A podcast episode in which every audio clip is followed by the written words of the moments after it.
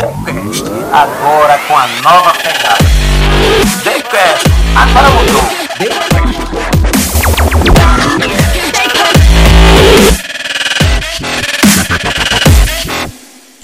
Olá pessoal, estamos chegando com a nossa primeira temporada do TheCast em São Paulo. Para nós uma honra estarmos aqui. Bem-vindo a todos vocês. Eu aqui ao lado da minha amada esposa Renata. Olá, pessoal! Estamos aqui em São Paulo, nossa primeira temporada, como disse Jaelson. Estamos aqui em Praia Grande. Estamos aqui hoje com um convidado bem especial, né, amor? Isso, ele que vamos anunciar agora, Marcos Vinícius, empreendedor, visionário, ligado a finanças. Vai aqui contar um pouco da sua história, uma história muito inspiradora e falar também sobre finanças, sobre os negócios. Vamos realmente ter aqui algumas dicas, não é isso, Renata? Isso, amor. De como comandar bem as nossas finanças, especialmente no mundo dos negócios. Marcos Vinícius, por favor, uma honra estarmos aqui com o nosso TheQuest em São Paulo, na sua terra, por sinal. Bem-vindo ao TheQuest. Gostaríamos de que você se apresentasse, falasse logo uma mini biografia de Marcos Vinícius. Ah, que legal, que legal. Primeiramente, uma honra, muito obrigado por esse convite. Estou muito honrado de ser o primeiro entrevistado da temporada de vocês aqui em São Paulo. Então, só para que vocês me conheçam, o meu nome é Marcos, eu sou o pai da Rafaela. Eu sou natural aqui da Praia Grande, onde vocês estão gravando. Né? Na verdade, eu, eu nasci em Santos, mas eu me, tô, sou, sou daqui da Praia Grande há mais de 20 anos. Boa. Então, eu me considero natural daqui da cidade. É, hoje eu sou um empreendedor, eu trabalho com finanças corporativas já há 19 anos. Estou empreendendo há alguns anos. Boa. E estou aqui para que a gente possa bater um papo bem legal. Isso. né? Vamos, vamos trocar figurinha aqui, vamos todo mundo aprender junto. Acho que Vamos. essa é, essa é a ideia. Muito bom, Marcos. Vamos sim. Marcos, ele não está aqui por acaso. Eu o conheci há uns dias atrás, aliás, o ano passado, não foi, Marcos? Foi. E foi uma honra a gente conhecer a sua história, o seu trabalho, né? Estivemos presentes aí juntos em um curso. E é, achamos por bem iniciar, temos alguns outros nomes, mas Marcos ele traz uma história bastante inspiradora, mas não só a história, também carregada de conhecimento técnico, de uma vivência, de uma experiência que ele tem, que ele adquiriu ao longo do tempo, não é isso, Natinha? Isso sim. E aproveitando, Marcos, você falou que já está há 17 19 anos, não é isso? Isso. Como consultor na área financeira. Exato. E aí eu estava vendo tua biografia e vi que você tem uma empresa, né? Exatamente. Seis em sete. E eu fiquei curiosa. Seis eu queria que sete. você contasse pra gente, né? Essa Qual foi história essa é muito boa. ideia de colocar esse nome? Essa- Seis em sete. Essa história é muito boa, essa história é muito legal. Por que esse nome, 6 em 7? Eu trabalhava num, num ramo, eu administrava é, condomínios residenciais e condomínios empresariais, e eu queria mudar de ramo e eu estava pesquisando na internet como é que eu fazia, é, qual era o melhor caminho que eu deveria seguir para mudar de ramo, de repente administrar outro tipo de negócio dentro da parte de finanças co- corporativas, que é o que eu sempre fiz, né? E isso em 2016, 2017, não me lembro muito bem o ano. E pesquisando na internet, eu me deparei com um rapaz chamado Érico Rocha. E ele simplesmente estava num caminhão, num safari na África, gravando um vídeo pelo celular junto dos filhos, comemorando que fazia cinco anos que ele não assistia televisão. E aquilo me despertou uma curiosidade, ué, por que, que esse rapaz está comemorando que faz cinco anos que ele não assiste televisão? E eu fui pesquisar mais para entender o que, que ele estava querendo dizer com aquilo. E aí ele, aí eu fui atrás de toda a história dele. Ele também é uma pessoa que largou o emprego de 11 mil dólares na Inglaterra num banco para poder mudar de profissão. Ou seja, ele fez tudo o que eu naquele momento queria fazer. Então ele naquele momento foi uma inspiração para mim. E eu naquele momento entendi que eu queria abrir um negócio. E naquele momento eu também decidi que quando eu abrisse o meu negócio eu ia homenageá-lo de alguma forma porque ele foi que deu start para essa mudança. E aí quando eu decidi criar esse nome, eu mandei um e-mail para a empresa dele dizendo, contando a história e tal. A equipe dele me respondeu me desejando boa sorte. E ele tem um método onde ele ensina pessoas a faturarem seis dígitos em sete dias com vendas na internet. E esse método, ele, ele é uma fórmula de lançamento e ele fala muito essa expressão, seis em sete. E aí, quando eu Boa. abri a minha empresa, eu coloquei esse nome para poder homenageá-lo e agradecer pela essa inspiração Muito dessa bom. mudança. Muito bom, muito bom. E tem, e tem total sentido, É, né? que interessante. Ou seja, você potencializa, né? Você maximiza o número em menos tempo. É Exato, assim? exato. Mas, Marcos, é, a sua praia, né? Inclusive, a gente tá em Praia Grande, eu vou falar em praia, né? Tem tudo a ver. a sua praia nos negócios é exatamente a área financeira. É uma área Exato. muito interessante, é uma área que ela é, é de interesse comum. Eu acho que querendo ou não querendo, gostando ou não gostando, né, Nata? Isso, É, faz parte as da nossa finanças vida, faz né? parte da nossa vida. Não né? só pessoal, né? Não só da, da empresa, como também pessoal. Ah, né? sem dúvida, sem dúvida. É, é. Eu acho que hoje o papo vai ser legal e vai rolar muito entre eles dois, né? porque ele é da finança, a Renata também, ela milita melhor. Eu sou mais da, eu sou mais do diálogo, eu sou mais de falar. Mas assim, diga-se de passagem, né? Eu só sou curiosa, né? é, é, ela é curiosa, Ele é não. especialista. Não, ele é especialista de fato, porque ele vai no, ele, ele vai avança na praia dele é mais abrangente. Mas ela cuida dos números também, é Mas ela é engenheira, né? Então o número é, tua praia também. É, a praia também, né? É, eu vou fazer logo uma alusão, eu não vou negar. Eu acho esse pessoal de finanças muito chato. Não vou negar. assim. desculpa aí, você que é de finanças. É um pessoal que cobra, que fica olhando o número e tal. É assim, desculpa aí, Renata, assim. É, a gente, tem, a gente tenta ser um pouquinho mais legal, mas como o assunto, ele às vezes é um pouquinho chato, a gente acaba sendo mal interpretado. né? É mais delicado, né? É, mas, Marcos, eu queria ouvir um pouquinho. A gente vai fazer aqui um bate-papo meio bem equilibrado entre o mundo dos negócios, que é a Legal. praia que você realmente navega muito bem, e a tua vida, porque a tua vida também é inspiradora. Marcos tem- nasceu em um berço aqui de Praia Grande e tal. A gente até conversou, a gente queria que você passasse um pouco. Mas, Marco, é, você se revelou, ou melhor, você se descobriu como é, uma pessoa dessa área de finanças ainda adolescente? Foi logo o primeiro curso? Ou você, antes de, de estar nessa atividade, pensou em ser outra e começou em outra e migrou? Só fala um pouco aí dessa, dessa, desse início da tua história, gente fazer a linha do tempo, né? De, do, de um dado momento até o presente. É, eu, eu acredito que todo mundo, enquanto criança e na pré-adolescência ali, tem outros sonhos, né? Então, na verdade, eu queria mesmo era ser jogador de futebol. Eu acho que era isso que eu queria quando eu era mais quando eu era criança.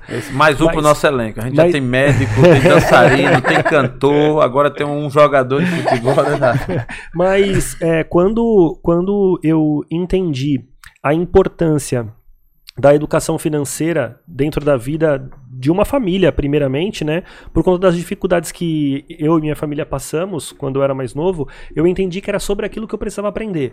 Não sei explicar muito bem, assim, eu acho que realmente é algo divino, assim, porque uma criança de 14, 15 anos, 13 anos, querer é, estudar e entender um pouco mais, principalmente na, na minha época, quando eu tinha 13 anos, que não tinha tanta informação quanto tem hoje, Sim. você despertar uma curiosidade para esse tipo de assunto, não- na minha época não era algo tão normal assim. Hoje, não a gente mesmo. até vê algumas crianças é, no YouTube, no Instagram, falando sobre finanças, sobre investimento em bolsa de valores, mas na minha época isso era praticamente impossível. E eu muito cedo eu quis entender como que isso funcionava. E eu tenho muita certeza que era por conta das dificuldades que meu pai passou, meu pai enfrentou, meu pai cometeu alguns erros relacionados à parte financeira, investiu em um negócio e ele não tinha muito muita expertise e acabou quebrando e nós passamos muita dificuldade e com certeza isso também influenciou para que eu Entendi. quisesse entender. Então, desde muito cedo eu quis entender como funcionava a relação das pessoas e das empresas com dinheiro.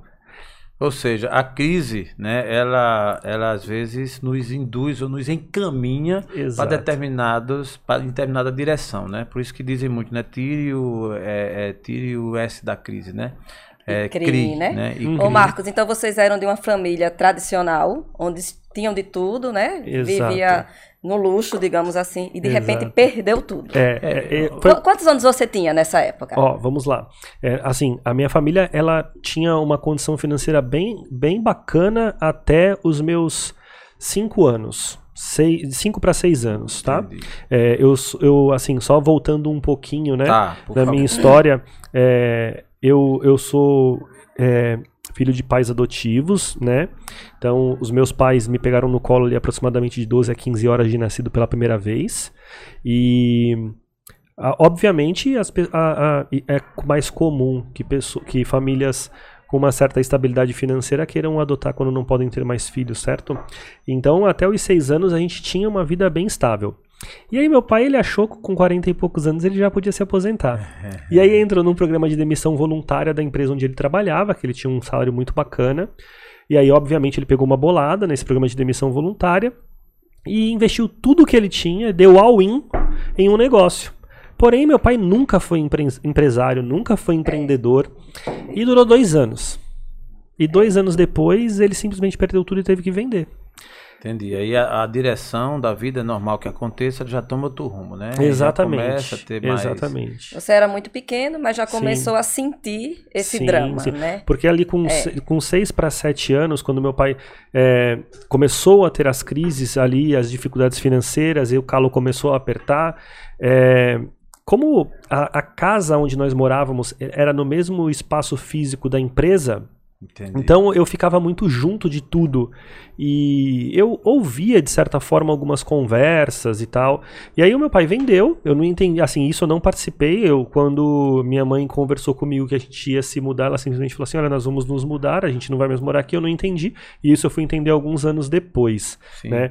E aí, com sete para oito anos ali, as coisas começaram a ficar bem difíceis mesmo, porque meu pai, por ter perdido tudo, ele acabou é, virando alcoólatra, bebendo Entendi, muito, entendi. é, entrou numa depressão muito profunda e então assim várias vezes eu já tive que pegar meu pai na rua caído e, ou vindo para casa é, assim realmente foram momentos muito ruins ali foram uns dois anos depois da venda bem bem bem difíceis mesmo Imagina. e aí, e aí, assim, depois disso, quando nós nos mudamos para Praia Grande, para que minha mãe, de forma muito inteligente, entendeu que tinha que afastar os- o meu pai dos amigos, né, que ele tinha. Porque É, isso é. vocês moravam aonde? em Santos. Tá. Isso, em Santos. Sou natural de Santos é uma cidade aqui ao lado, Aham. né? É, E, e, aí, e aí nós viemos pra Praia Grande.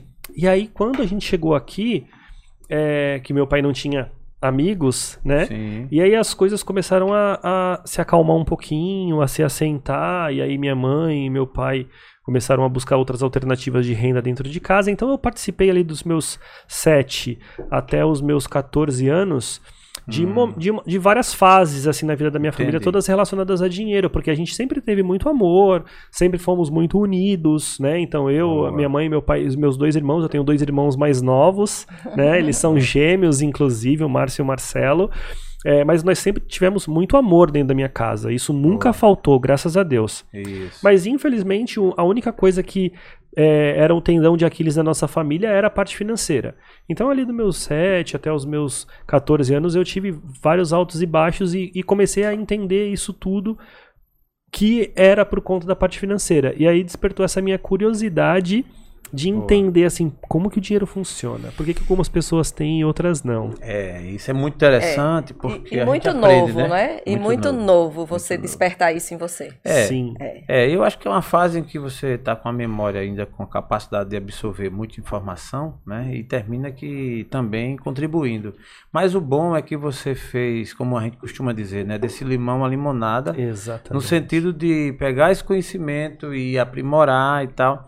Aí você decide é, a fazer um curso, no caso administração, que aí de repente vai encaminhado para administração financeira. Exato. Né? E assim, nessa tua trajetória, em que momento você eh, se consolidou? Não, eu realmente eu hoje estou voltado para a área financeira. Já Uhum. foi no meado do curso ou já foi quando terminou e começou? Assim, você já tá, atuou em outra atividade? Eu, eu sempre, assim, é, eu sempre trabalhei com algo relacionado a dinheiro, sempre. Tá, entendi. Então, assim, primeiro, assim, minha primeira fonte de renda, eu me lembro que eu tinha 12 anos e naquele tempo era muito comum ter assinantes de jornal. E aí eu pegava o jornal velho na casa das pessoas Sim. e aí eu pesava esse jornal, abria ele, pesava ele e vendia nas barracas de peixe nas feiras para que essas barracas de peixe pudessem embrulhar o peixe para poder entregar para os fregueses. Então, ali foi quando eu entendi assim, Entendi. cara, é assim que o dinheiro funciona. Você tem que É. trocar alguma coisa ali. ganhar É, isso. Aí com 13 para 14 anos, aqui na Praia Grande, tem até hoje, que é o, o CAMP, o Círculo de Amigos do Menor Patrulheiro. Hoje tem outro nome e tal, mas assim, são crianças é, com famílias de baixa renda, onde eles ensinam sobre educação cívica e financeira, e depois que você se forma, eles te encaixam em algum emprego, né? Tá. E ali eu sempre quis ser office boy, porque eu sabia que eu ia estar envolvido com o dinheiro dentro das empresas. E aí eu comecei como office boy em uma empresa. é, alguns anos depois eu me tornei gerente geral dessa empresa. Olha pra né? isso. Então, a pessoa que me contratou quando eu tinha 16 anos, é, é, alguns anos depois, é, ela ainda estava lá quando eu me tornei gerente, então ela me apoiou bastante, Boa. assim, me ajudou bastante. Ela me- foi uma pessoa que me apoia na minha trajetória profissional. Então, eu sempre ali ligado ao dinheiro e com é, 20 e poucos anos foi quando eu comecei a tecnicamente, assim, aprofundar nos estudos relacionados a dinheiro. Muito bom. Você usou uma palavra que eu vou considerar mágica, tecnicamente. Primeiro, assim, a gente fazendo, dando ênfase à, à, à sua postura em realmente contar a sua história a bem da verdade, a- a- assim como ela foi. Isso é um ponto muito importante, onde a gente eu posso ouvir da sua boca, de ouvir de você mesmo, assim, Marcos Vinícius tem orgulho da sua história? Com certeza, sem sombra de dúvida, porque é, eu acredito muito que foi a minha história que me fez chegar onde eu cheguei hoje, né? Muito E é através dela que eu busco novos conhecimentos para que eu possa alcançar novos voos. Então, sim, eu tenho muito orgulho da minha história. Muito bom. O TheCast, inclusive, ele, ele valoriza muito. Nós temos um quadro, inclusive, que é Orgulho da Minha História, onde a gente traz pessoas que têm uma história como a sua e principalmente que, ao passar do tempo, passa a fazer dessa história um meio de ajudar as pessoas, inspirar as pessoas, inclusive também se monetizar, fazer disso o seu conhecimento, como hoje você também faz. Então, Marcos, tecnicamente, você, vamos falar um pouquinho aí dessa, dessa parte. Você, Uhum. tecnicamente, hoje atua no mundo corporativo. Exato. Não é? É, qual o diferencial, a marca do Zorro, do 6 em 7? Ó, eu acredito muito que é a parceria com o empreendedor, com o nosso cliente. Eu sempre digo isso aos, aos meus clientes. Eu, ah, é uma parceria. É alguém que entende do negócio, que é o meu cliente, com alguém que entende de negócio, que sou eu. Então, quando essa parceria ela acontece, quando tem esse entrosamento, a coisa flui e o resultado acontece, né? Porque eu sempre falo aos meus clientes o seguinte, que as finanças corporativas, elas são extremamente importantes, eu digo até que é um dos principais pilares de uma empresa. Entretanto, não adianta você administrar financeiramente qualquer negócio se ele não vende, se ele não tem um bom produto ou se ele não tem um bom serviço. Né? E eu digo ao, ao meu cliente o seguinte: cuida do negócio e deixa que de negócio eu entendo e eu cuido. Então, eu analiso os indicadores, eu entendo para que lugar a empresa está se direcionando e aí eu vou retroalimentando a informação para o meu cliente. Olha, vai por aqui. Olha, o que, que você acha de de repente mudar o teu cardápio no caso de um negócio, de, de, um, de um restaurante, por exemplo. E aí nós vamos buscando sinais para que em parceria com o meu cliente a gente consiga fazer com que a empresa atinja os objetivos estratégicos definidos quando a gente entra numa empresa. Né? Eu acho que a marca do Zorro é realmente essa, é a parceria e não querer mandar no negócio do cliente, porque eu sempre falo isso para o cliente, eu não tenho poder de decisão. Quem tem o poder de decisão é sempre você. Eu coloco as alternativas na mesa e eu digo, olha, para onde que a gente vai? E aí em conjunto a gente toma decisão. Isso eu acho que é um dos principais diferenciais, porque eu já estive do outro lado enquanto funcionário, eu não empreendo desde cedo e já vi consultores ou assessores, né, é, ou terceiros quererem dizer o que o dono pretende fazer. E nunca eu, eu sempre vi isso como algo que não era bem quisto pelos, pelos Não donos de funciona, negócio. né? Isso. Então, quando eu criei a minha empresa, eu já entendi que eu não poderia fazer isso. E eu acho que esse é um dos nossos principais diferenciais. Na sua visão, no, no universo dos empreendedores, o, o principal pecado que hoje, por exemplo, estatisticamente falando, né, Uhum. na, na sua maioria, Uhum. que o empreendedor possa cometer, você poderia eleger, sei lá, um ou dois aí, qual o principal ponto em que ele deixa de fazer que devia fazer ou faz que não deveria fazer que leva o negócio a ruínas? Tá, eu, assim, ó, financeiramente falando, tem dois que são assim é, extremamente é, agressivos para a saúde financeira de uma empresa. Não saber precificar o seu produto ou serviço. Esse é o primeiro, assim, isso eu vejo muito acontecer, muito mesmo. E o segundo é misturar as finanças pessoais com as finanças da empresa. Esses dois são os dois piores, assim, o que mais agride a saúde financeira de um negócio. Sem dúvida, sem dúvida. É o empresário que tem a sua conta pessoal, que pega seu cartão, né? E ele sai misturando. Exatamente. E o remédio para essa? Ah, É, Natia fazer uma tá. pergunta. Ô Marcos, é, é, assim, né? empre- é, falando de empresas, né? Da- dessas finanças de empresas, Sim. assim, é muito difícil lidar com o, o dono da empresa, né? Sim, Já, eu tô, aí eu quero falar de uma parte assim de empresa familiar. Tá? perfeito. Eu digo isso porque eu venho de, de uma tradição de empresa de família familiar, onde meus Uhum. pais tinham empresa, né? E eles misturavam Uhum. o bolso, né? Sim. Da empresa com né, a pessoa física com a pessoa jurídica. Sim. Quando você lida com pessoas de empresa familiar, se torna mais difícil? Ó, primeiro, assim, ó, estatisticamente falando, aqui na Baixada Santista, não sei o número exato, mas eu acredito que são 95% das empresas daqui são familiares. Tá? Trabalha aqui o- o, marido, a mulher, o Isso, filho. isso, isso. Ó, todos os meus clientes, todos os meus clientes, os donos têm algum parente trabalhando lá dentro. Todos, todos.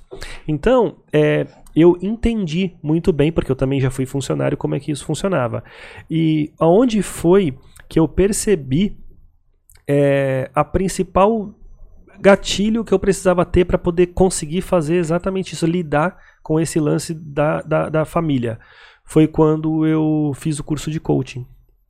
É, quando eu fiz o, o, o life coaching, foi que eu entendi algumas regras de hierarquia, pertencimento, os equilíbrios de dar e receber, e aquilo me ajudou muito a fazer com que a, os familiares entendessem o papel de cada um dentro de um negócio, porque o dono geralmente é o pai, Isso. mas quem está tocando geralmente é o filho. E às vezes o filho quer mandar no pai.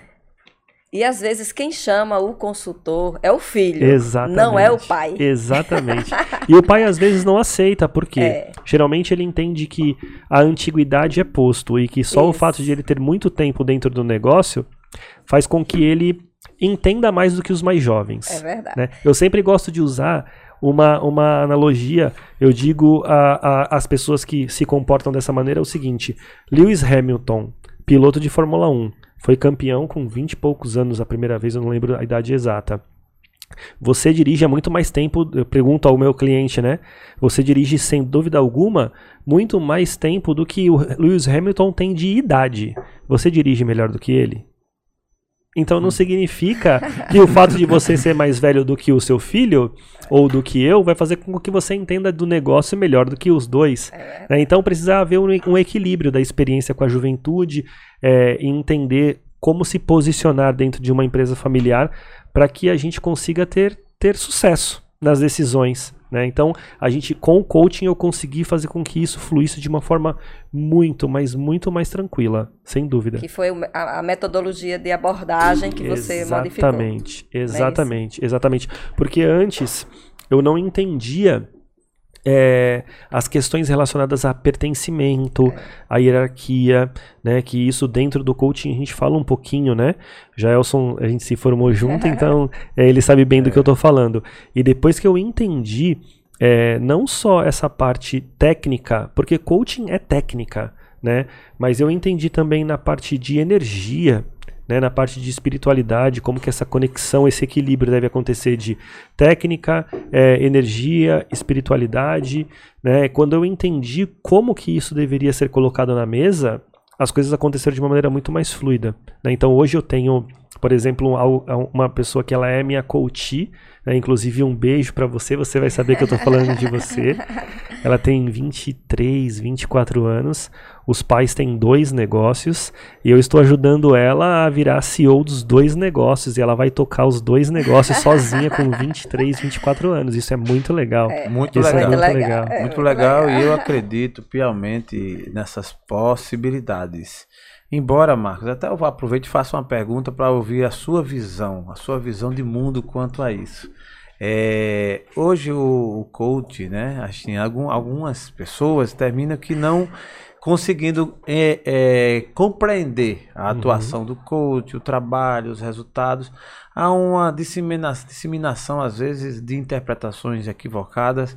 Você, na condição de um e um atuante, por sinal, alguém que realmente está com a mão na massa, é, você, qual, seu, qual a sua visão aí para desmistificar, separar entre a realidade do que alguns pensam e a realidade fatídica que é de fato para você é real? Eu, eu, gosto muito dessa pergunta. Algumas pessoas já me fizeram essa pergunta, né? Mas por que o coaching é tão discriminado, né?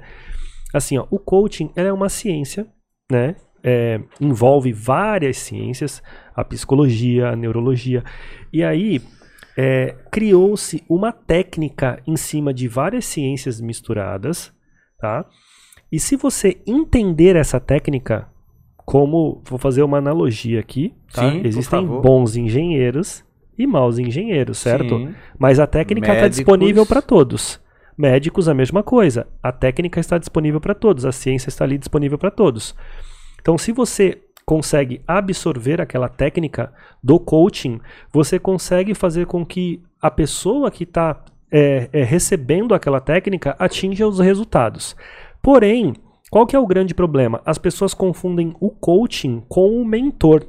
O coaching não é mentoria. Mentoria é uma coisa, coaching é outra. A mentoria é quando alguém vai lá e fala assim, ó, faz isso, isso, isso, isso. Ou seja, a pessoa te diz o que tem que fazer. O coaching não diz o que você tem que fazer. Este é o principal detalhe que as pessoas confundem. Acha que, ah, mas o Marcos, ele fez um curso de coaching, como que ele vai sentar aqui na minha frente e dizer o que eu tenho que fazer? Não, eu não vou dizer o que você tem que fazer. Através das técnicas do coaching, eu vou aplicar as técnicas na, no coach para que ele com certeza, no coaching a gente acredita que a pessoa já tem todos os recursos necessários para atingir seus objetivos, ela só não conseguiu acessar eles ainda né? Porque eles estão num lugar um pouco mais obscuro do cérebro. É. E as nossas técnicas ajudam com que a própria pessoa consiga enxergar qual caminho ela deve seguir para que ela possa alcançar os objetivos dela. Então nós não vamos dizer para ela o que ela tem que fazer. Eu acho que esse é o principal diferencial. Coaching não é mentoria. Muito bom. Então assim, a gente consegue separar bem, né?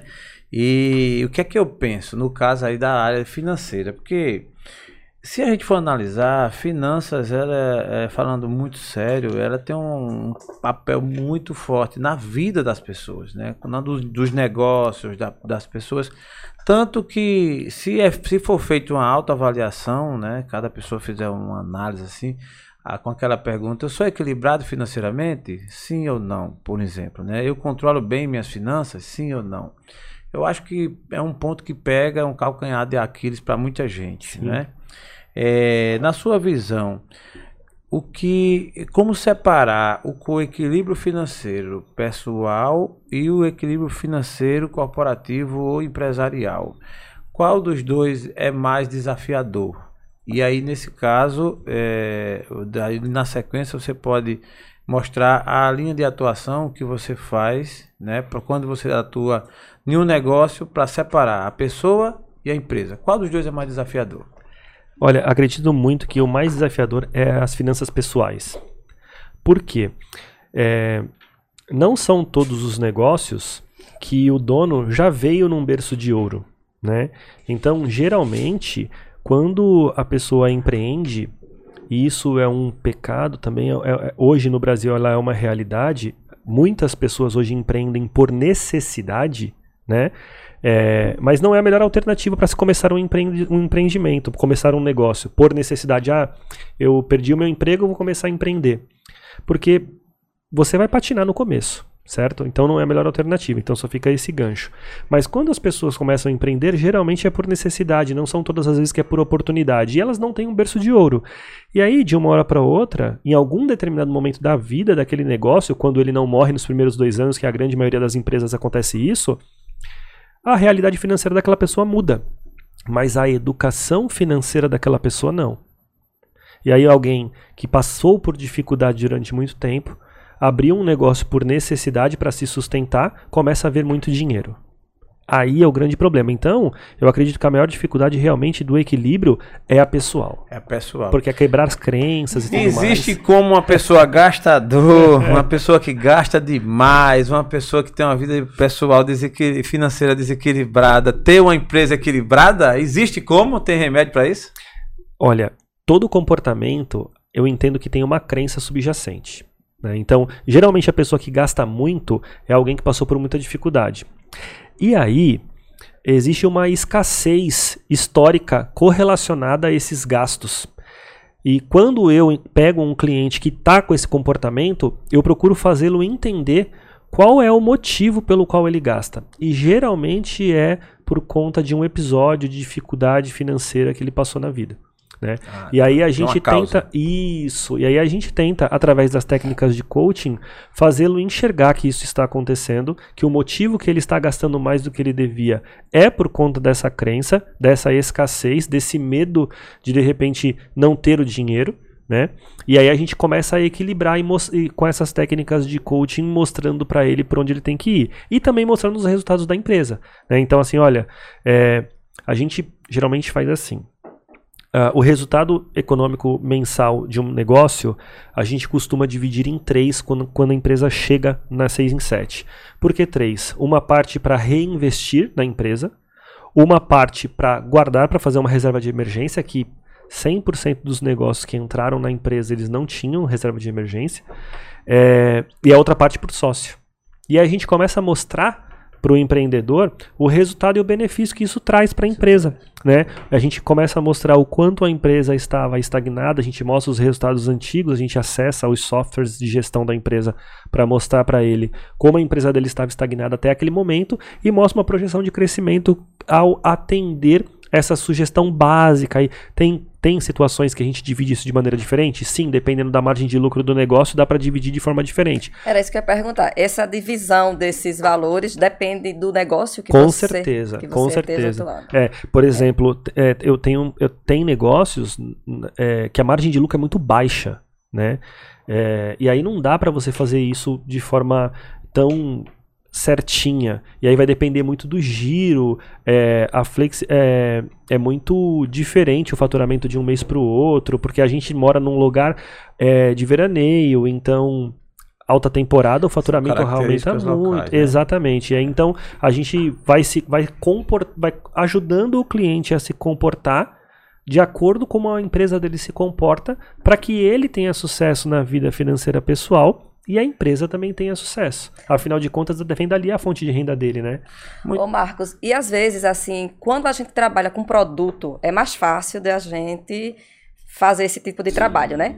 E quando a gente trabalha apenas com serviços, onde que a matéria-prima é apenas a nossa, a nossa hora, o nosso tempo, Sim. né? Assim, aí qual é a dica que você faz para que a gente tenha esse equilíbrio financeiro dentro da empresa? Olha, o serviço, por exemplo, quando a pessoa é a própria empresa, né? Isso. Que é a eu presa, né? É, isso, isso é um pouco mais complicado, porque geralmente quando os clientes vêm até a 6 em 7 que tem esse tipo de comportamento, na grande maioria nem conta corporativa a empresa tem. É, usa a própria conta da pessoa para receber as receitas relacionadas ao serviço que ela executa. E a gente sempre mostra é através de um plano de negócios que é possível. Como, por exemplo, um exemplo básico disso que você falou é personal trainer. Ele é a própria empresa e ele presta um serviço. Então a gente vai mostrando para ele através de técnicas que tem como ele enxergar que é uma empresa, mesmo ele sendo o prestador de serviço. E aí a gente, qual que é o, o gatilho aí? Geralmente nessa situação a pessoa ela se comporta como funcionária da própria empresa.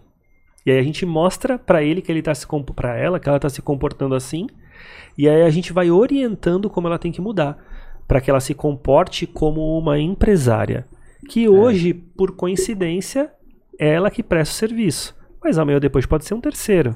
Boa. Ela pode boa. colocar pessoas para ajudar. Exatamente, exatamente. A bronca E- é, como- é quando você trabalha sozinho, você tem que demitir, você tem que se demitir, né?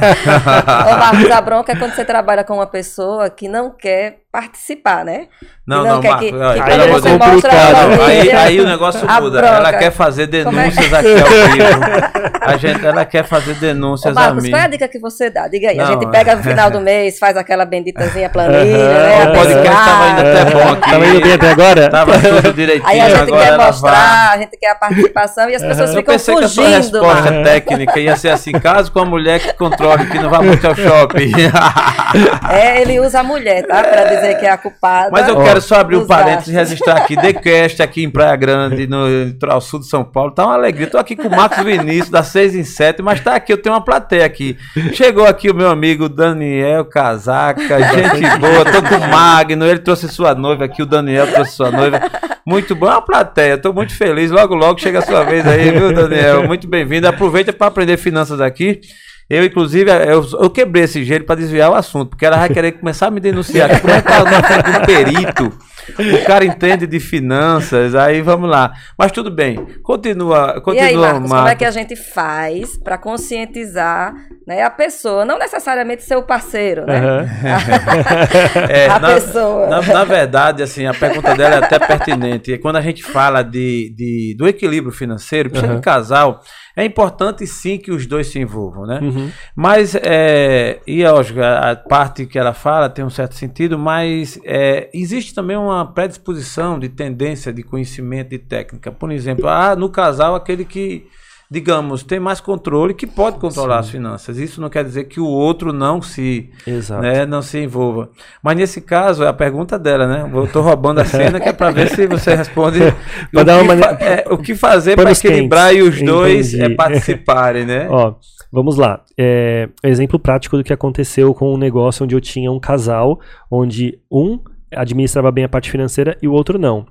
E a outra pessoa que não administrava a parte financeira era a que não queria, era a que não queria participar mesmo. Além de não, não, É. não ter um comportamento adequado com o dinheiro, também não queria participar para entender os resultados da empresa.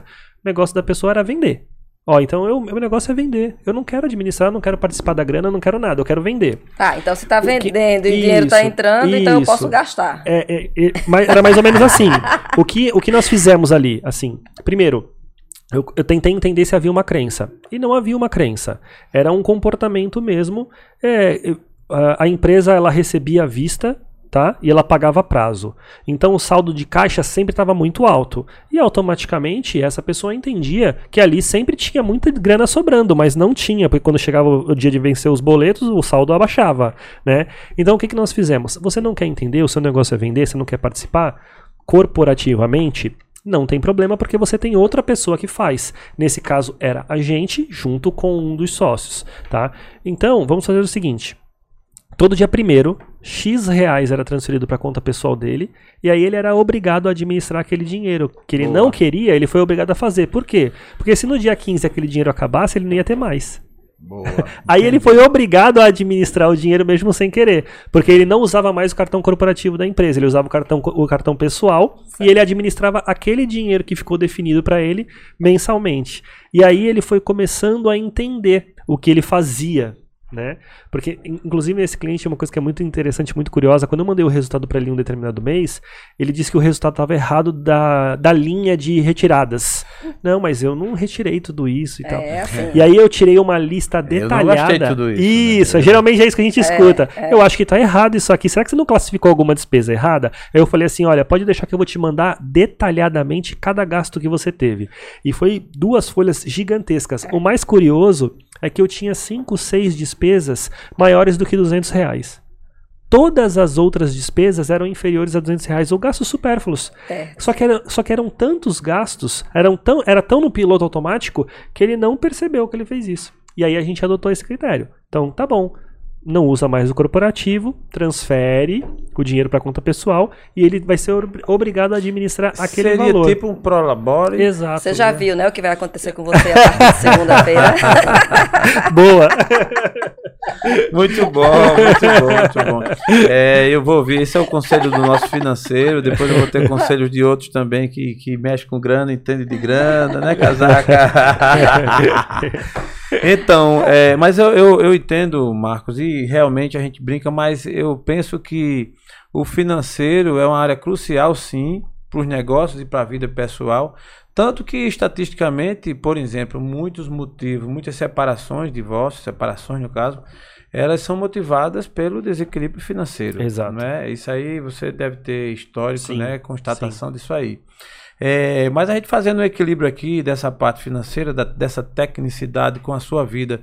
O, o cara, uma pessoa, um, um profissional, como no seu caso, lida com isso, necessariamente ele tenha que pessoalmente ser financeiramente equilibrado para dar exemplo, ou ele pode fazer como alguns faço o que eu faço, mas não fa faço o que eu digo, mas não faço o que eu faço. Como é que você vê isso? Olha, é, não, tem, não tem como você entender sobre algo e, e principalmente sentir, porque no meu caso, além de eu entender um pouquinho sobre essa parte de gestão financeira, é, eu vivi na pele a- o problema que a falta de dinheiro traz.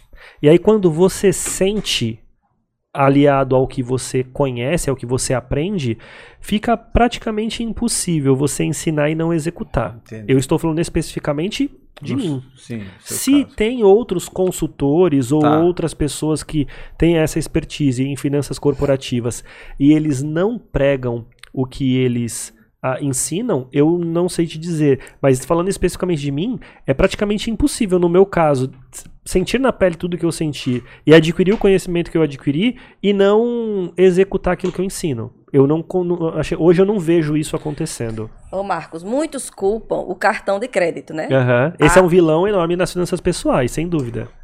Não é? Aí, assim, muitos alegam que por, estão desequilibrados, né? Assim, Uhum. por culpa o cartão. E não é a culpa do cartão, né? Não, com certeza Não é a não. culpa Porque o cartão não vai sozinho pro shopping. né? Exatamente. Eu- e assim, e aí já cartão- fica uma dica, Gelson.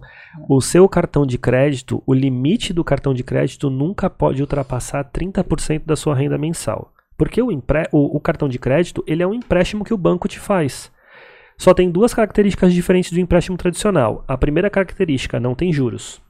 O banco te empresta e você devolve no outro mês pagando a fatura. Não é assim? Sim. A outra característica é que não é parcelado. Então, as- vamos lá, uma pessoa com uma renda de, sei lá, 5 mil reais, ela pega um cartão de crédito do banco com o limite de 20 mil reais. Ou seja, ela pegou emprestado do banco 20 mil, só que ela gastou os 20 mil em um mês. No, outro, no mês seguinte ela vai receber quanto? 5.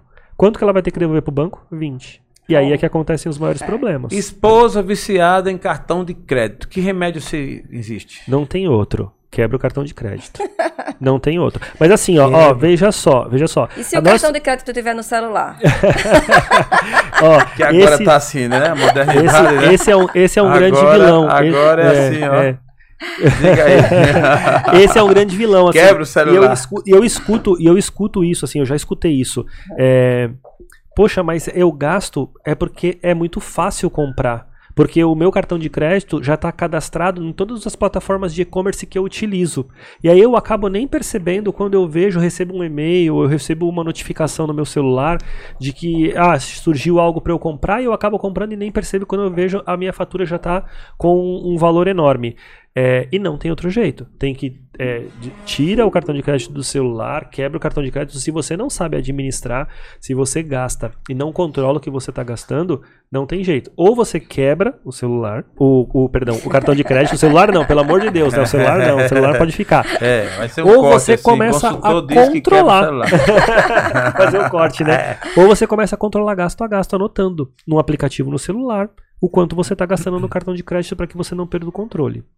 E aí, só fazendo um gancho, Renato, ao que você perguntou que é muito importante, na parte corporativa, se um dos, do- uma das pessoas dos sócios, ou no caso, quando é, os donos é um casal, alguém não quer participar da parte financeira da empresa, da corporativa, tá tudo bem.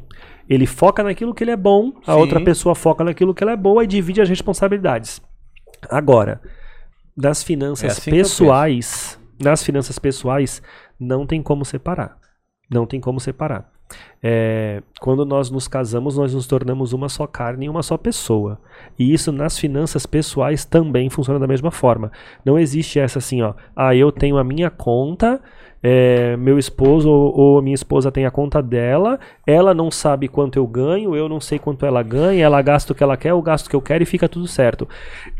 Pode Todas- até ter, pode até alguém adotar isso aí, mas não é o Não é o comum. né? É, assim, é, é, quando você fala de energia relacionada ao dinheiro, porque depois que eu entendi que o dinheiro é uma energia do universo, que ele ou se afasta ou atrai para você, dependendo da maneira como a sua consciência Por se favor, expande. por favor, Marcos, eu queria que você repetisse da forma como você falou aí. Olhando aqui pra o sua que é, o que é, para você que está nos assistindo, o que é no, no, no- na essência da palavra, o que Que é é- dinheiro para Marcos Vinícius? Ó, o dinheiro é uma energia do universo que se afasta ou se aproxima de você à maneira em que a sua consciência se expande. E por que, voltando no assunto casal, por que, que é importante que unifique também o relacionamento com o dinheiro no casamento? Porque se uma pessoa tiver com uma consciência errada relacionada ao dinheiro, o casal não prospera. Porque quando duas pessoas ou mais se unem, a energia dessas duas pessoas se somam e se transformam numa outra energia. E se alguém estiver desequilibrado com o dinheiro, vai desequilibrar o casal. Por isso que eu digo que nas pa- na parte pessoal, nas finanças pessoais, o casal precisa estar mais próximo quando o assunto é grana. Não, não vejo outra alternativa. E se você é um casal e de repente você não está prosperando, mesmo você tendo todos os comportamentos adequados relacionados ao dinheiro, provavelmente é porque é o seu cônjuge que não está com a energia adequada e equilibrada e por isso que você não está progredindo. Tem sentido. Eu, eu brinco assim, mas tem sentido mesmo. Porque, Total. é, não é? É, Total sentido. total eu sentido. acho que o bom é que a gente imagina e sabe que existe saídas, existem soluções, né? Eu vou, Marcos, avançar um pouco na nossa fala e partindo depois um pouco para conhecer melhor o nosso amigo Marcos Vinícius, que hoje está aqui no TheCast, direto é, na sua primeira temporada em São Paulo. É, fazer uma pergunta bem assim, uma certa profundidade, mas talvez, talvez alguém que nos escute, que assiste esse, esse programa, possa estar precisando dessa palavra. Então, a pergunta é, é, Marcos, alguém que é, teve uma vida equilibrada, que teve seus negócios, que vivenciou sucesso até, e que por algum motivo, seja, seja ele qual for, ele quebrou. Quebrou, quebrou, quebrou, desandou, o negócio faliu, a pessoa se endividou, está endividado com cartão, com, com banco, com tudo. Entrou em depressão, está em depressão, está meio assim, a, a famosa frase, no fundo do poço, né? É, de uma dificuldade tremenda. Que conselho é, o, o Marcos Vinícius daria para essa pessoa que está literalmente nesse cenário no fundo do poço? É, todas as pessoas que estão nos vendo e nos ouvindo têm total direito de substituir a palavra que eu vou falar agora por uma outra que faça mais sentido, tá? Tá. Mas assim, na minha opinião, a primeira coisa é se apegar em Deus. E essa palavra Deus, vocês podem substituir Tá. pela palavra que fizer mais sentido para vocês. Eu acho que essa é a primeira coisa. Primeiro item. Primeiro item, você se apegar em algo que seja muito maior do que nós, porque é inegável que existe algo maior do que nós, seres humanos. Isso é inegável, né? É. É, a segunda, o segundo ponto é entender o porquê que tudo isso aconteceu. Porque a única lei universal que não depende de fé, nem de religião, nem de absolutamente nenhum fator para que aconteça é a lei da semeadura. Essa sempre, sempre, desde quando o mundo é mundo, vai existir. Existiu, existe e vai existir. Então, se você está colhendo aquilo, você plantou de alguma maneira. Então, entender por que, que eu cheguei ali. Tá? A segunda coisa é ser honesto e maduro o suficiente a ponto de é, estar de frente com as pessoas para quem você deve ou com as instituições para quem você deve e negociar o pagamento disso. Se você tentar dar a volta é, e não pagar, dar calote, sumir, se mudar e tal, você fatalmente não vai sair da depressão, você fatalmente vai continuar passando por dificuldade e você fatalmente não vai conseguir sair do fundo do poço. Então eu acho que e aí está muito relacionado à honestidade e ao equilíbrio entre dar e receber que é muito importante. Errou? Tá falido? Tá devendo para todo mundo? Tem que ir atrás de todas as pessoas. Olha, eu estou te devendo, eu vou te pagar, ainda não sei como, eu vou arrumar um jeito, né? E negociar e fazer um acordo dentro daquilo que seja dentro das suas condições. E existe um, um, um- um- ditado, assim, na verdade, não é bem um ditado, né? Mas é. As pessoas, elas se esquecem um pouco de que.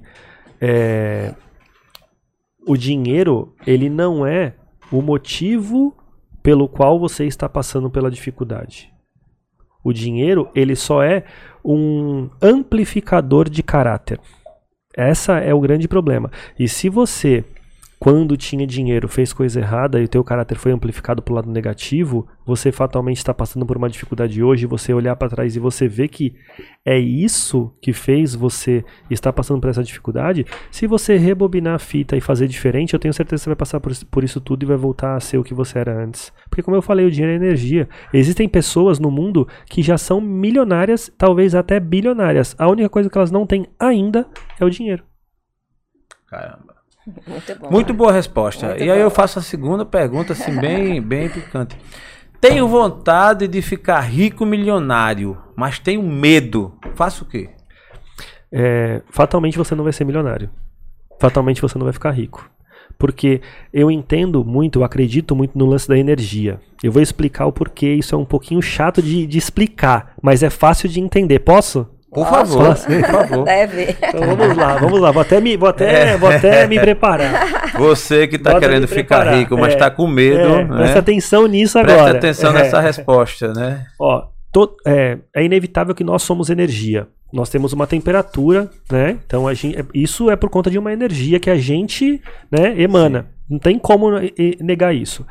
E toda a energia que a gente emana para o universo, ela acontece é, na origem do nosso pensamento.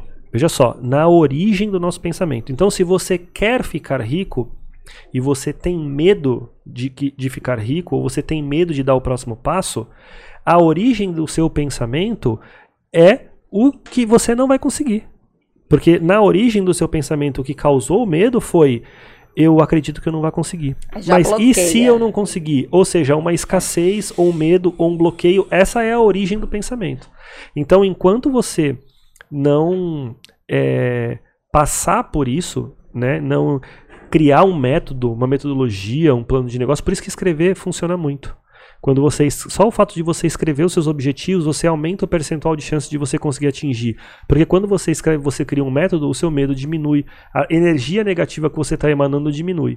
E aí você consegue de forma mais é, é, maior, são maiores as chances de você atingir.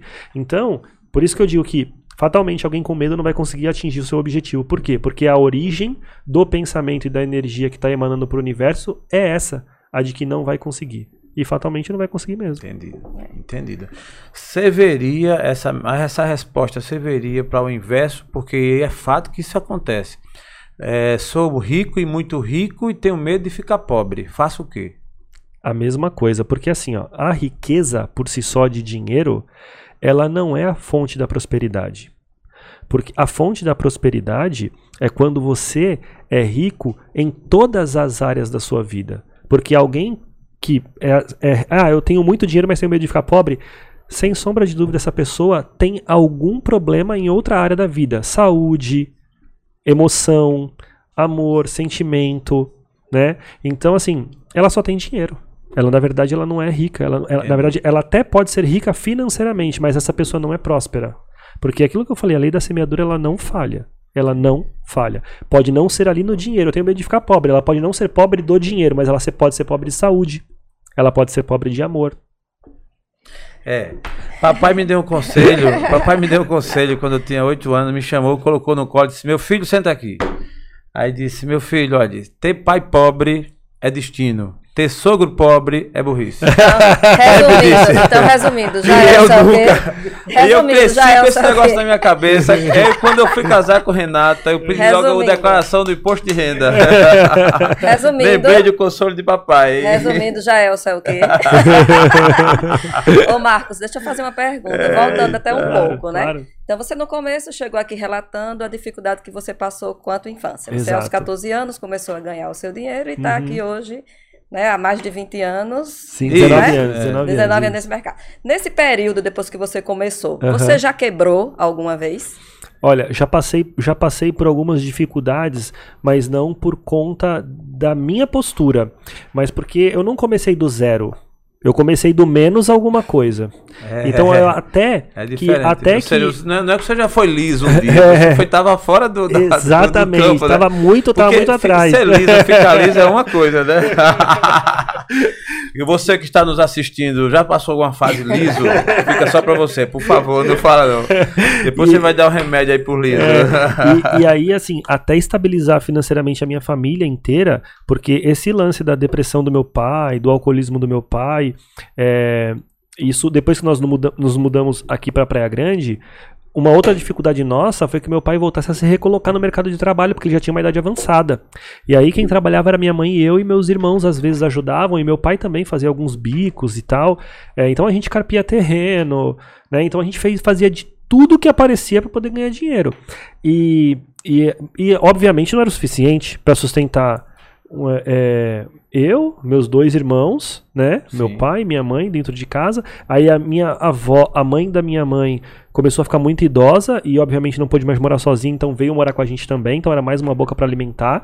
Então ali naquele momento, até que meu pai se recolocasse no mercado de trabalho, assim, Deus é tão perfeito, tão perfeito, que foi depois que meu pai se curou, per- assim, totalmente da, da, da- não sei se é, existe a cura pro alcoolismo, né, mas é, depois que meu pai realmente, de fato, parou de beber, assim, parou, parou, parou de beber, é, foi muito rápido para ele se recolocar no mercado de trabalho. Imagina. E ali naquele momento, é, depois que ele se recolocou no mercado de trabalho, as coisas começaram a acontecer.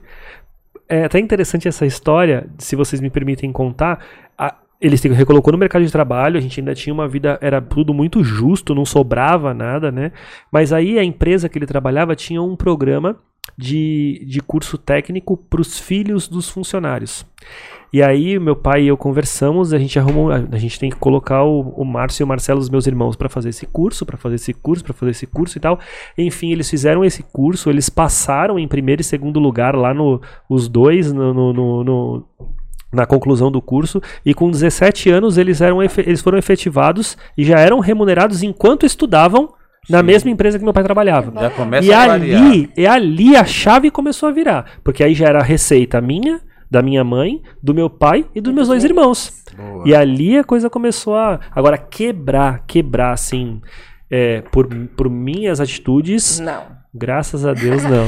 Ô, Marcos, isso é mais uma pergunta. E como identificar que a gente precisa contratar um coach, um consultor financeiro? Como a gente consegue Excelente identificar pergunta. isso? Excelente pergunta. Antes de quebrar, né? de preferência, de preferência. De preferência. Senão o, coach não recebe. Exatamente. né? Ó, t- de duas formas, tá? Você até pode entender muito sobre finanças corporativas, mas se isso não for o core business do teu negócio, não perca tempo fazendo isso. Por quê? Presta atenção. Se você pagar todas as contas da sua empresa durante o mês inteiro, classificar, fazer um excelente DRE, analisar e entender todos os indicadores financeiros e econômicos da sua empresa, no final do mês você não vai ter ganhado um real a mais por causa disso. Você só vai ter perdido tempo. Então, tudo que não for o core business do seu negócio, terceirize para alguém que saiba fazer. Tão bem quanto você, no mínimo. Essa é a primeira forma de identificar.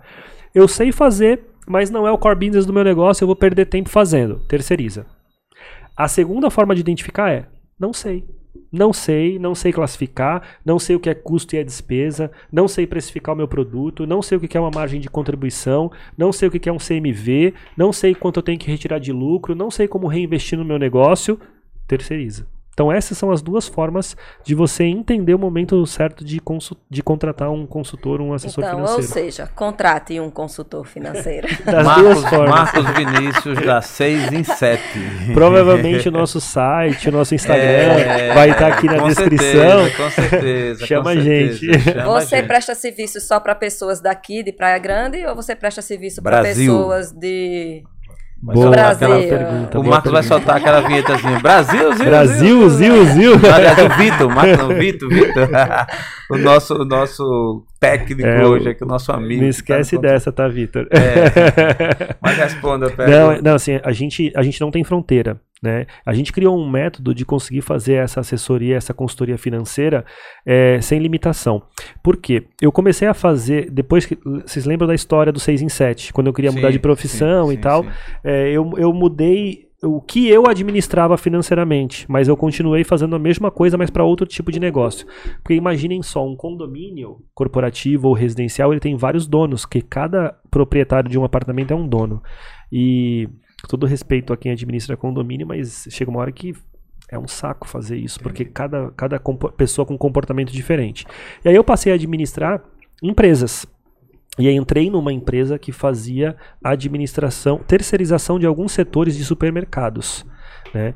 E, e aí eu, a gente, eu fui aprendendo como, como fazer isso usando o, a menor quantidade possível de mão de obra dedicada no cliente para que a margem de lucro da empresa onde eu atuava como gestor, como gerente, é, fosse cada vez mais alta. E eu entendi o que eu tinha que fazer para conseguir fazer isso de forma remota. Então hoje a gente tem clientes é, em vários lugares. Então, assim, nós estamos na Praia Grande, nós temos clientes em São Paulo, em São Vicente, Santos, Peruíbe, Guarujá. Muito e bom. a gente faz isso remotamente. Existem as visitas presenciais, pontuais, né? Mas a grande maioria da, da, da do, do, serviço ele é gerido de forma remota. Forma remota. Como é que Marcos Vinícius se vê daqui a cinco anos? Essa é uma boa pergunta. Hein? É. Essa é uma boa pergunta. Não tem bola de cristal aqui, ninguém aqui não vai baixar santo, mas assim, a visão de mundo, né? Como é que Marcos Vinícius se vê daqui a cinco anos? Olha, eu costumo, eu costumo dizer isso para minha esposa, que me atura, aliás, ó, um beijo para você. É, é... Eu acho que esse povo de finanças é chato pra caramba pra é, aturar. Eu é, conheço, eu sei o que é isso. um abraço para você, para sua esposa, para sua filha. É brincadeira, viu? Eu gosto de brincar que é para quebrar o gelo é. aqui. Mas assim, durante algum tempo eu eu só planejava o próximo passo. E eu não tinha muito é, eu não comemorava muito as minhas conquistas, assim, eu tinha, por quê? Porque eu sempre tinha muito medo de voltar de onde eu saí, e eu sentia que isso era um bloqueio, a gente já falou sobre isso, sobre esse bloqueio Verdade. da prosperidade e tudo mais, né, e hoje eu planejo muito, assim, tudo, né, então como que eu me vejo, respondendo a sua pergunta, Gelson, como que eu me vejo daqui a cinco anos, né, daqui a cinco anos eu vejo a minha empresa é, muito, com muito mais posicionamento digital, eu acho que é, essa é uma outra dica. Se você tem um negócio e você não está na internet, basicamente seu negócio não existe. Porque você precisa estar no digital. Isso é hoje é, é humanamente impossível, já é fundamental você estar no digital. Então eu vejo a minha empresa muito, mas muito posicionada no, no, no digital. É, eu me vejo cuidando de outros negócios, de outras ramificações, e eu me vejo pai me vejo pai, assim, que daqui a cinco anos, amor, lembra do que eu falei, daqui a cinco As anos vai filhas. ter um irmãozinho pra Rafinha, tá? Que bom, que bom. Que bom. Foi bem, bem assertivo. Mas, Marcos, o DeQuest está muito feliz de estar conversando com você aqui. É, realmente a tua história é inspiradora, o teu conhecimento também. Não tenho a menor dúvida de que essa rota aí, não só daqui a cinco anos, mas aprove Deus você ter realmente aí cada vez mais sustentabilidade e que Amém. siga seus sonhos. E o TheCast geralmente faz uma pergunta a todos os convidados, né, Natinha? Que é uma, uma pergunta clássica. E você praticamente já até é, revelou parte disso para nós, mas a gente não deixa, não perdoa, né? Não deixa de perguntar que é na tua trajetória de vida até hoje, nos negócios, na vida, enfim, qual é o teu momento sombra? Aquele momento que marcou, óbvio, pode ter até mais de um, eu queria que você elegesse uhum. um, assim, um momento sombra que marcou, que foi difícil, difícil, difícil, difícil para sua vida. Tá. É, apesar de nós termos falado da depressão do meu pai, do alcoolismo e tal, eu acho que o momento mais difícil da minha vida, sem sombra de dúvida, foi a morte do meu pai. Essa assim, é um, uma das pessoas mais sábias que eu já convivi, assim. Ele era, mas ele era muito sábio. O que ele falava para mim quando eu, era, quando eu era criança, até hoje faz sentido. Então, sem sombra de dúvida, o momento sombra foi a morte do meu pai. Isso me marcou bastante. Até é difícil falar disso porque, é apesar de não ser, de, assim, eu falei que não são meus pais biológicos, né? Ah, mas, mas, me pegaram no colo com 15 ah, horas de nascido. Alma, o coração, é, o espírito, tá todo. Então, sem sombra de dúvida, foi esse. Ô, Marcos, aqui também a gente trabalha, né, com o momento luz. Aí eu queria que você contasse aqui pra gente qual foi o momento luz de Marcos Vinícius. Alguns chegam aqui, Marcos, e dizem que foi quando casou. Alguns eu acredito, outros, outros não. não. Se fosse já luz. ele iria dizer Não, isso. foi quando, eu... foi quando ele me encontrou. Encontrei minha alma gêmea, a Aí outra dele... banda da laranja. Aí dele se falasse outra coisa, né? A gente, tem, a gente, tem, um amigo que vai falar aqui que ele inclusive trouxe a outra banda. É isso, tá aí, então, é isso aí. Mas brincadeiras à parte, qual o seu momento luz, né, Natinha? Ah, sem sombra de dúvida foi o nascimento da minha filha. Sem sombra de dúvida. É um amor assim mensurável, né? É, não é não tem como explicar. E eu acho que não é algo normal esse amor, assim. A primeira vez, assim, que, que ela chorou e eu falei, filha, calma, o papai tá aqui. E ela deu aquela respirada e parou de chorar na hora. A, meu mundo mudou completamente naquele momento. Naquele momento eu me tornei outra pessoa. Então, sem sombra de dúvida, o momento Luiz foi o nascimento da minha filha. Sem sombra de dúvida. Muito importante. Coisa linda. Muito importante. E a gente até brinca, mas a gente leva muito a sério esses depoimentos, essa sua fala, né? Eu acho que assim é o seu melhor, é o que vem da alma, isso é muito bom. E o The Quest, né, Natinha, fica muito feliz com esse, com esse momento e com a sua presença, Marcos. E a gente gostaria de passar para você a palavra ainda para você fazer, ficar bem à vontade, fazer suas considerações finais, agradecer, falar inclusive para sua audiência, para seus clientes, para as pessoas, com a palavra para que você fique bem à vontade nessa reta aí final do nosso TheCast aqui em Praia Grande, São Paulo. Bom, primeiramente eu quero agradecer a Deus por ter permitido que eu chegasse onde eu cheguei. Eu acredito que se não fosse Ele, sem sombra de dúvida, eu não estaria aqui hoje.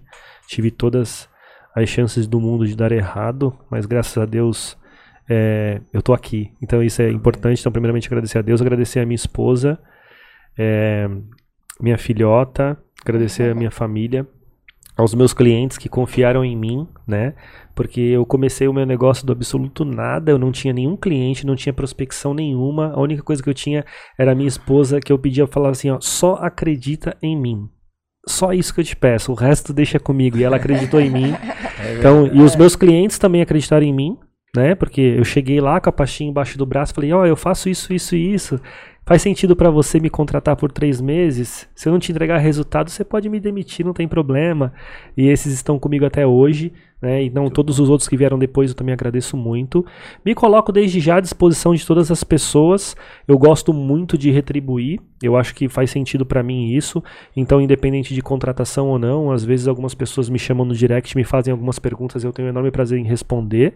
Eu acho que quando a gente agrega na vida das outras pessoas, o universo conspira a nosso favor. Então, se você tiver alguma dificuldade, alguma dúvida relacionada à parte de finanças corporativas no teu negócio, pode chamar a gente no direct lá que eu mesmo faço questão de responder para ajudar as pessoas, porque eu acho que quando se todo mundo se ajudar, Imagina quanto desperdício tem no Brasil por falta de consciência de educação financeira. Se esses desperdícios forem diminuídos dentro da nossa microsociedade, todo mundo sai ganhando. Né? Então, esse é o nosso objetivo. Nós somos uma empresa de empreendedor- empreendedorismo de impacto social.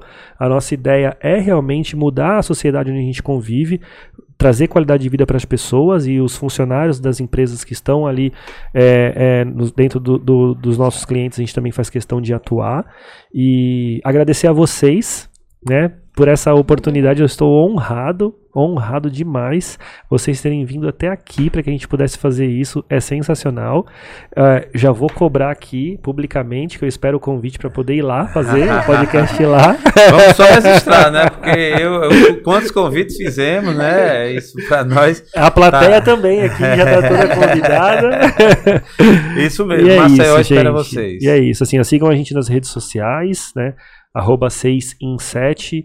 O meu Instagram é arroba marcos com U 6 i in- IN7. Tá? Tem o nosso site também. Boa. E é isso, gente. Nós estamos muito felizes, Natinha, com você com a palavra também. É, agradecer, agradecer primeiramente a Deus, né, por por nos proporcionar esse momento aqui, Marcos. Muito bonita a sua fé e eu também creio, tá? Deixar Amém. aqui registrado. Amém. E agradecer aqui esse estúdio maravilhoso que está nos acolhendo. E a sua. E, e a- você agradeceu a gente por estar aqui. Eu agradeço a você, né? Boa. Por disponibilizar hoje o seu momento e estar aqui conosco. Muito Foi obrigada, que Deus abençoe a sua vida, Amém. tanto familiar como profissional, tá certo? Amém. Só bênçãos de Deus para você. Amém. Amém. Muito bom. TheCast chegando ao seu final desse episódio maravilhoso com este empreendedor financeiro, Marcos Vinícius. Marcos, muito agradecido a você. Muito agradecido à acolhida deste ambiente também. ao Vitor, que está ali controlando, fazendo seu trabalho. Muito bom. Lá, Vitor, é o Tom Vilela que faz o Tom? trabalho. E hoje é, estamos aqui com muita alegria. É, e agradecer a você, ouvinte, razão maior da nossa audiência. O TheCast, ele está muito contente com essa temporada aqui em São Paulo, muito bem recebido por todos. Teremos mais, tra- mais trabalho logo, logo. Vocês nos encontrarão aqui novamente. Então, muito agradecido. A Ana Renata, minha esposa, que sempre ao meu lado. E a Deus, primeiramente, e maior do que tudo. Ok, Vinícius? Muito obrigado, Marcos. Muito obrigado a todos. Até a Valeu, próxima. gente. Tchau. Valeu. Tchau, tchau. Agora com a nova pegada. Agora mudou.